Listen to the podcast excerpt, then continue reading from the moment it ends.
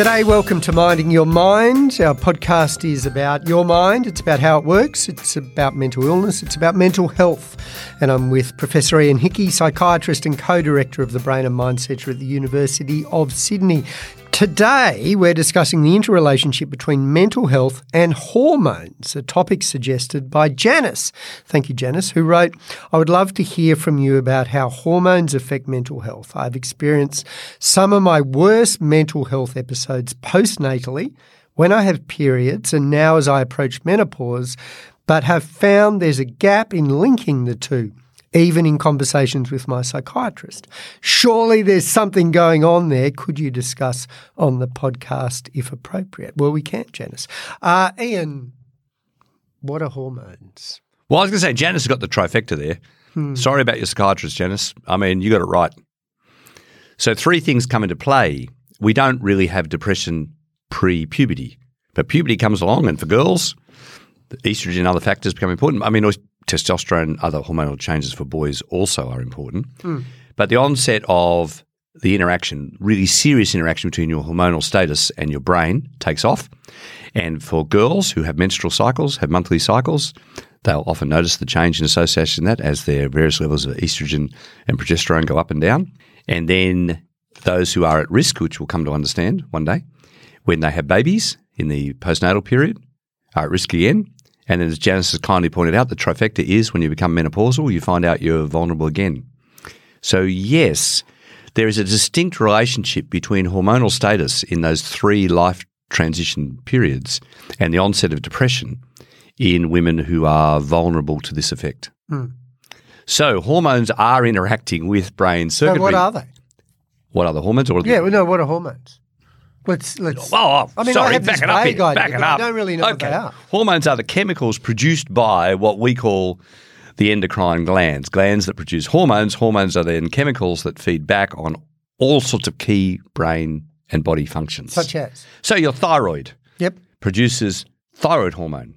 Under stimulation from your brain, think from your brain, we'll just go back one, one step further. Your brain regulates a thing called the hypothalamic pituitary axis. The pituitary gland, no, anterior and posterior, no releases stimulating hormones to all these glands around the body, to the thyroid, to the adrenal gland, to a range of others to produce hormones which then feed back and regulate things like your metabolic rate.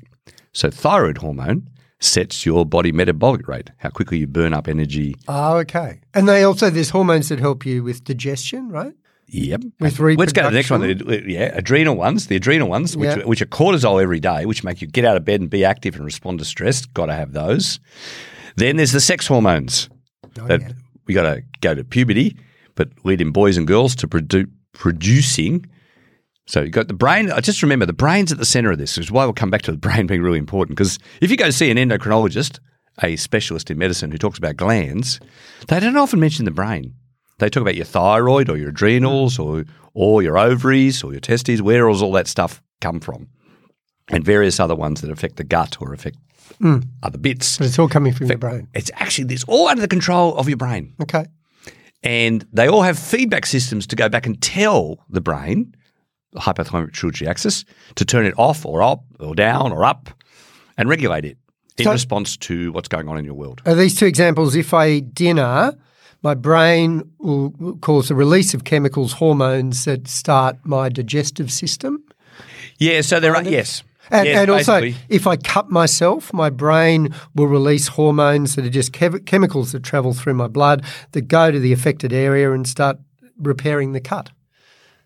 Yes or no? No. no well, there are many other factors that got to do with fixing mm. the because you're into the immune system then. Oh, you're into the immune system and the hormone system. These are interconnected systems. Okay. The reason the two that we're interested in really are the stress hormones, the cortisol releasing hormones. Yep. That We really care about those in the brain and depression business and the anxiety depression business. And the other one I'm discussing today, whenever I think about hormones, I think about sex. I think about sex hormones mm. and gender issues that Janice raised about the way in which the problems we're associated with tend to come on when sex hormones come on during adolescence and then tend to recur when you have ups and downs in those sex hormones over mm. the course of your life. So, hormones are produced by glands that are under the control of the brain at different life stages and in relation to certain circumstances, to set something intrinsically. They set thresholds. They set threshold for metabolism. They are, or as with menstrual cycles, they're actually cyclical in their nature, Right. which is a very complicated process. Okay. And then, worst, you can't do it now. You can't do without them. Hormones. Yeah, because, for example, Yeah. well, that might seem obvious, but menopause, what a bad idea. What a bad idea that estrogen should ever stop. In fact, as many girls will be aware, oh, you may not be aware, estrogen is actually really good for your brain. Okay. So, in a brain preserving way, uh, there's been a lot of suggestion we need to take, many of us, boys included, should take estrogen, you know, for things like preventing dementia and Oh, preventing heart disease. And uh, although women have a lot of disadvantages associated with their hormonal status, from a brain point of view, there's a lot of upsides. And from a cardiovascular point of view, heart disease point of view, there's a lot of upsides to estrogen that it has other protective effects. So we're going to talk about the relationship between hormones and mental health, uh, between hormones and emotions, between hormones and mood, and some of the things we'll look at are uh, uh, periods before a baby, after a baby, menopause, when in love. But before we get into it, is this mainly something relevant to women? Or is it relevant to men as well? Well- men can be in love; they can't do many of the other things I mentioned. Well, you're talking about hormones, and then you're talking about a particular subclass, sex hormones. So just hmm. to chuck two others in, I mentioned stress hormones, Yes. the cortisol ones, matter to everybody, and that whole system can go wrong in relation to depression. The brain seems to lose its sensitivity to the feedback mechanism, hmm. and so depressive states are associated with hypercortisolism. It goes up and it stays up. Shouldn't do that. Should go down again, hmm. but it doesn't. And it looks as if that's brain insensitivity to the feedback thyroid hormone. If you ever get depressed or you're miserable and you go and see a doctor, one of the things they'll order are thyroid hormone tests to make sure you are not either hyperthyroid, particularly if you're young, or hypothyroid, too low. Because if you're hypothyroid, you have no energy. Okay. And many of the diseases that attack hormone glands, so autoimmune diseases that attack the thyroid or attack the adrenal or attack other gland producing other hormone producing glands to get the get the wording straight here, autoimmune diseases are more common in women than men. Hmm. So women are also more prone to developing those diseases that lead to some of these low hormone or abnormal hormonal states. Right. Okay. But the most commonly discussed when people go hormonally is sex hormones. But we can say there's stress hormones, there's thyroid hormones, they're all relevant to what we care about. But sex hormones, particularly women, have noticed forever the association between their cyclical hormone, sex hormone status and these stages of life, particularly the perinatal and Well, let's go through each one and talk about for each one the relationship between what's happening hormonally and and mental health, emotions, and mood. So, firstly, periods. Well, I can say, oh, let's start with puberty. Okay, I'll go on, go on. We start with puberty. puberty. Yeah. why people like myself tend to say that depression doesn't really happen in kids is although children have sex differentiation, the really big thing that happens around puberty is shunk, is the onset of sex hormones, and which is started by the brain. It's not started by the ovaries or the testes. The brain says to those things, okay, time to grow, start producing more of those hormones. As those hormones come in, you see this big upswing in moodiness mm. and its feedback on the brain. Now, for girls, of course, that's a cyclical thing. So it's going up and down on a monthly basis. So many young women will report during the onset after puberty of their periods. That was a really tough period. They suddenly had this cyclical mood thing going on in association with particularly the second part or the end part of their menstrual cycle uh, each month and having premenstrual mood exacerbation. So, in this surge in hormonal status or change in hormonal status at the end of each cycle. So, it happens every month. So, lots of women will say that's when I first really had these mood swings that I couldn't otherwise explain, Yeah. changing in terms of its hormonal status and its feedback on the brain. For many young women, that settles down fairly quickly. So, although they notice it, it's not, it's not severe and it doesn't necessarily interfere with their life. And it, as they move from being 12, 13, 14 to being 15, 16, 17, it's not as severe. Now, for some, obviously, it persists. But it's the up and it's the up and downness of it. It's the changing levels that appear to be important rather than the absolute level. Well, what's what's well, I don't know if scary is too too dramatic a word, but interesting at least is that you often can trace your mood to an event. well, know- you think you can. Yeah, I had a bad day. Now Yeah. it set me off. I had a great day. I Yeah. feel But you don't have a menstrual cycle last No. I checked. But it's, I would, I mean, it must be, you know, it's outside your control. You're in a bad mood. You don't know why. I mean, I suppose I'm like that sometimes. No, but that's the really interesting thing in discussing with young women. For But not just young. Ah, but the onset of it. What you said is people expect to be there in an event. Okay.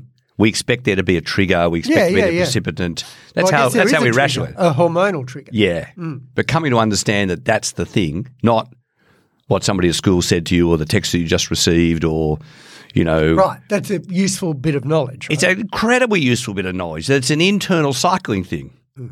Have you ever had that? I'm very grateful to my daughters who've occasionally turned around and said to me, actually, it wasn't your fault. I've come to realize why I wasn't in such a great So, mood yeah. that day, Hmm. those few days. And actually, it wasn't you, Dad. Is there anything you can do? I mean, because some To people know it, no, but the insight is Yeah. critical. The Yeah, insight is critical because just imagine the trouble you can get yourself into if you don't know that. That there's something happening and it has a Hmm. certain cyclical pattern and it's your own internal physiology which is driving that. And it's changing your irritability, it's changing your perception of other people, it's changing your mood state, which is changing your behavior in the interpersonal world. But I mean, it's, it's a bad system, isn't it? Bad system. Would you like to speak to the design person in responsible for well, this? I I guess what I mean is, you in a lot of ways, humans and other animals are really efficient. You know, we we Hang on, this one goes with you know. reproduction, right? Yeah, but I mean, can't you? Why is the, Why? the side effect of reproduction being a couple of days of feeling crap each month? Seems See, you think Can't we're we- per- are we perfectly designed? You would Well, believe in intelligent not. design. I am not a just in case any listener has never picked Well, this up. I I, am not a believer in no, intelligent I know, design. but I, I guess we've talked about the evolutionary uh, purpose Advantage. o- of depression, right? Yes. That there might be a purpose Yes. of it. It's controversial. I don't but there believe it, but be. yeah, Is there do. any advantage of feeling crap for a couple of days? No, in fact, I'd suggest it's highly risky. Yeah, I agree. So what's the upside? Hang on, but evolution didn't. Evolution didn't ask that question. Humans have this thing. Human cycling. So compared with other species, human females cycle regularly. Guess what? They can get pregnant a lot. yeah, I know. because they've got cycles of fertility that are much more frequent than many other species. By the way, I think we should just acknowledge it's probably irritating to some women listening that two We're having men this are discussion. discussing this. No, We're Janice- just doing our Hang on, best. Janice, Janice raised Janice the issue. asked. Janice said psychiatrists don't want to talk about it. I want him here, even though I'm a male psychiatrist of a certain age, Hmm. father of many daughters, seen a lot of women. I mean, Janice is, I'm really glad Janice raised this because I have had many women take this up with me. What is wrong with you guys? I said, excuse me, like many, many things, many things, but you're not interested. I said, on the contrary. Where should we On start? the contrary, we are really interested. And many women, I think what Janice's frustration is, is many women have raised this issue with their doctor or their psychologist, or, and the issues never got seriously addressed. I see. So I'm sorry, we apologise. We really shouldn't be having this discussion on our own. But And sex hormones is just one of the hormones. I mean, boys have thyroids and have adrenals too. Hmm. but is it just the, the for an idiot like me, the chemical changes that need to happen to make you fertile just disrupt the rhythm of your of your mood, Yes, and that's just an inevitable part of it. Tough luck. yes. And some for some it's worse, and for some it's not. So if you take the evolutionary, you don't try and impose design on evolution and say mm. humans have developed a menstrual cycle that had clearly had an upside in terms of increasing the chance of reproduction. But there's No one ever asked about the downside. and there's no pill you guys have developed to say, look, you still get the upside, you're still fertile, but this regulates the the, the mood. Boy, what an excellent question again. So for about uh, 50 years after it was first discovered, people went for the pill. Yeah, well that Could we regulate the cycle? Is it if it's this extreme moving up and down that is associated most with this kind of menstrual exacerbation of mood problems? Would going to making uh, periods regular and the dose regular help? So for about 50 years, the answer has been try the pill because at least it sets a regular dose right. and doesn't change it and doesn't let it But it just stops you being over. fertile. Well, some would say the upside is Yeah, you don't get yeah. pregnant either. Yeah. But it makes the it makes the hormonal movement regular in its nature. Right.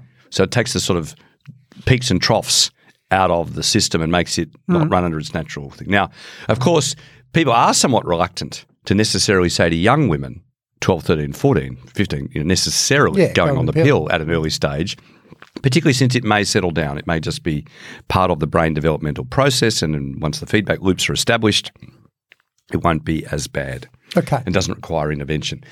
Secondarily, so that's a that's a and the pill uses estrogen and progesterone. Given this whole problem of recurring problem through childbirth and through menopause, and est- if you take estrogen all the time, it has side effects. So estrogen, additional estrogen, can be associated, particularly if you're prone to breast cancer or family breast cancer. That could be a bad idea.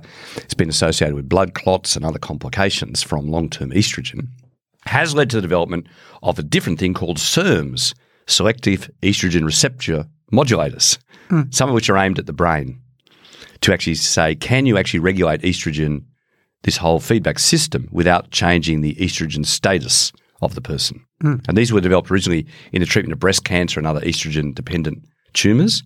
But increasingly, they've been been looked at as do they have antidepressant effects? Can we modulate mood? So there's a whole area of active research with these SERMs, these selective estrogen receptor modulators, and particularly those affecting the brain, to see whether we could do what you suggest. Okay.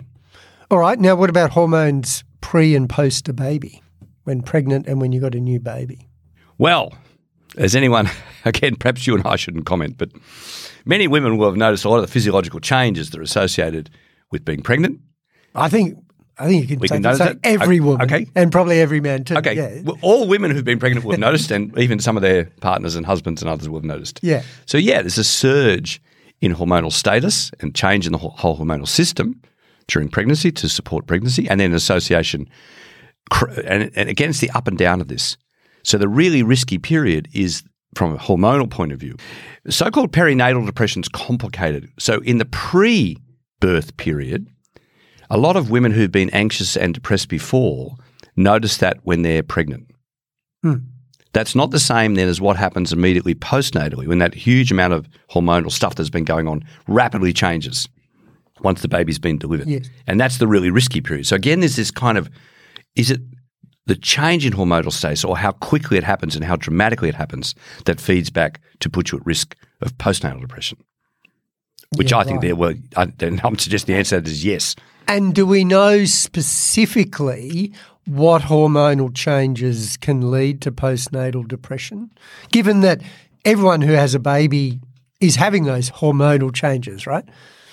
So, in all of this discussion from Janice and now this Yeah. is what's the underlying vulnerability? Why is it that the brains of people who develop, in what ways the brains of people who develop these problems in relation to change in estrogen status, what makes them vulnerable? Hmm. Given that the changes occur in all women, why are some more vulnerable than others? Which is kind of the why question we're always asking. What's the individual difference? Hmm. Why is their brain, why is their circuitry more sensitive to the change? And we would say to the rapid change, not just the change in general, but the how quickly it goes up and down.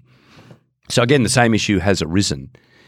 You can't kind of avoid it in the postnatal situation, but you can be very aware that someone is at risk and may, may need to take uh, other actions. You can't interfere with the hormonal bit in quite the same way. I mean, there's a whole crescendo. No, but do you know if you're at high risk? So you would know through two things. Has your mum ever, or your sisters, or someone else in your family ever had that? Postnatal depression. Yep. The bigger the postnatal bit, the bigger the bit that happened around the crescendo in and rapid change in hormonal status. Mm. Interestingly, if you have had a lot of cyclical problems before, so if you had a lot of premenstrual mood change, if you're a person who already knew from your cycles that you had more of that, that's worth telling your doctor.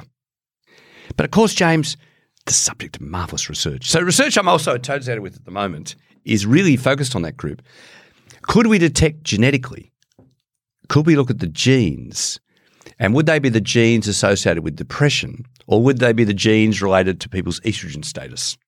Hmm. Trying to work out from women with postnatal depression and working backwards, how are they genetically different? Right. And which genes are they? Are they the genes that are relevant to depression, or are they the genes that are relevant to estrogen or, or something else? So, yeah, people are trying to work out exactly that. Do we have the answer yet? No. But it's a really interesting kind of thing to think about in the future. You may be able to go beyond what I was saying. Ask your mum, ask your sisters, and did you have really unstable hmm. Mood problems before? To well, you may we may be able in the future be much more specifically able to tell you your degree of risk. So, given that with postnatal depression, you know specifically that hormonal changes might be a cause, does that have implications for how it might be treated, perhaps different from other other types of depression? Yes. And no. so the immediate, the immediate answer is Good to you've got get two treat- definite answers, not the, just one, immediate, two. the immediate answer is you've got to treat the depression. The quicker you pick that up, the quicker you know it, Mm. that that's what it is. And so what happens in a lot of postnatal depression is that the diagnosis and intervention is delayed. Yep. Alongside the hormonal thing and the postnatal thing is another one of our favourites, of course, which is the sleep wake cycle of the baby has changed. And a third one, just to throw in another, is that if you're breastfeeding, then oxytocin comes on, a different kind of hormone that drives breastfeeding, which is very good for maternal child interactions, etc. So the hormonal status issue postnatally is quite complicated. It isn't just estrogen up and down. It's complicated and there's sleep wake cycle complications. So overall treatment becomes important. But again, the issue of whether more appropriate use of hormonal therapies in that period might also help. Getting back onto some stabilization of the regular estrogen cycle. Again, the SERM issue and then the estrogen cycle issue being explored as to what is the best combination. Mm, mm. So the thing we're definite about, identify it early, treat it early, do all the particular things. Would additional hormonal treatment help? Is one that's being explored. Okay. Let's move on to menopause. Yes. So what I think is one of the things about fascinating about menopause is to ask women when did it start. Mm. So often people talk as if it starts with the hot flushes that they get and other physiological changes they notice in their body. Yep. If you go back and you say, when did you think your mood went off? you know, Right. you start to notice other changes, what we would call brain related or mood related or behavioral changes. Many women will say, oh, actually, a bit before, mm. like a year or two earlier. I go, isn't that interesting? That the brain, again, it's a brain problem. So quite subtle, quite subtle changes as this system becomes worn out or reaches the end of its natural life cycle. Often people notice the mood and behavioural change before they notice the other distressing physiological changes, physical changes that accompany menopause. But pick up Janice's point, they're rarely asked. Right. And they don't often come forward for care at that point. They don't quite know they're menopausal. They know they're menopausal later on when they develop the other Yeah. physical changes. And all the doctors they see agree they're menopausal at that point. So a lot of people who work in this area point out how poorly treated depression around menopause and particularly the early phases of menopause is actually treated. And that one of the reasons to treat menopause more aggressively are the mood and behavioural changes. Again, not often emphasised. And if you go back to the very famous studies which um, discouraged women from seeking estrogen replacement therapy because of the potential long term potential risks with breast cancer or with other clotting problems. I think one of the issues that was underemphasised was the extent to which women were seeking hormone replacement therapy, not just for the physical changes, but for the mood and behavioural changes. So explain hormone replacement therapy. It's exactly that. Menopause is associated with the estrogen cycle is no longer producing estrogen. It's slowly falling off. And you have a whole lot of body functions, hmm. if you're a woman, that depend on it. And brain, and well, guess what I'm interested in? And brain bits that have you benefited from having. So many women note, some say, I become more bloke like, I become more irritable, less empathic, care less. Now I'm going to say what I really think. I go, actually, I'm not sure that's such a great idea. you were really nice before. And maybe, and actually, interestingly, as an aside, uh, I've known a variety of men who've had prostate cancer and have taken estrogen and have said, Do you know what? I'm a nicer person. I wish I'd had this my whole life. Oh, you take estrogen as part of the treatment? Yeah, part of the treatment for prostate cancer, you can take estrogen. And many sensitive men notice the change in their own behavior as a consequence of that. So it's a, it's a really interesting set of interactions. So for women, it's the loss of that, the loss of estrogen. So what is suggested is estrogen replacement. Or if not estrogen itself, then what is being suggested are these SERMs, these selective estrogen receptor modulators I was talking earlier on. And and again, Not just antidepressants. Now, here's the thing in that group, antidepressants, as we classically describe them alone, often aren't that effective. right, because they're not replacing the. They're not replacing the thing that's that has led to this dramatic change in brain sensitivity or has precipitated the event, which is loss of estrogen. And and again, there's a spectrum, right, in how how much women going through menopause feel those changes from a little to a lot. Yes. So for some women, it's very dramatic. For others, um, what's all, what's all the fuss about? And so, at what point do you think that you might be a candidate for hormone replacement therapy? Well, this this going back to Janice's question, if you know that you had trouble with your mood, like you've been as a teenager, and you've had postnatal depression, I would say if you're in your early to mid forties, you should be thinking about this. Get yourself a really good doctor, because you might decide to try and do the blood test and, and detect menopause earlier, or you might be able to detect it yourself because you can feel these changes starting to happen again.